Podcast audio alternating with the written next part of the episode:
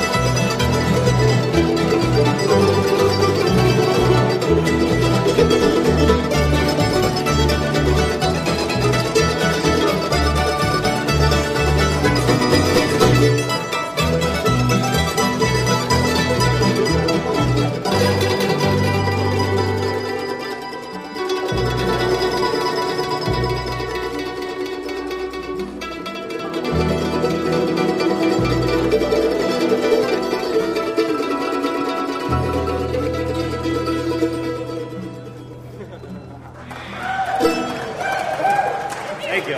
That's called The Southern Flavor. Written by Mr. Bill Monroe.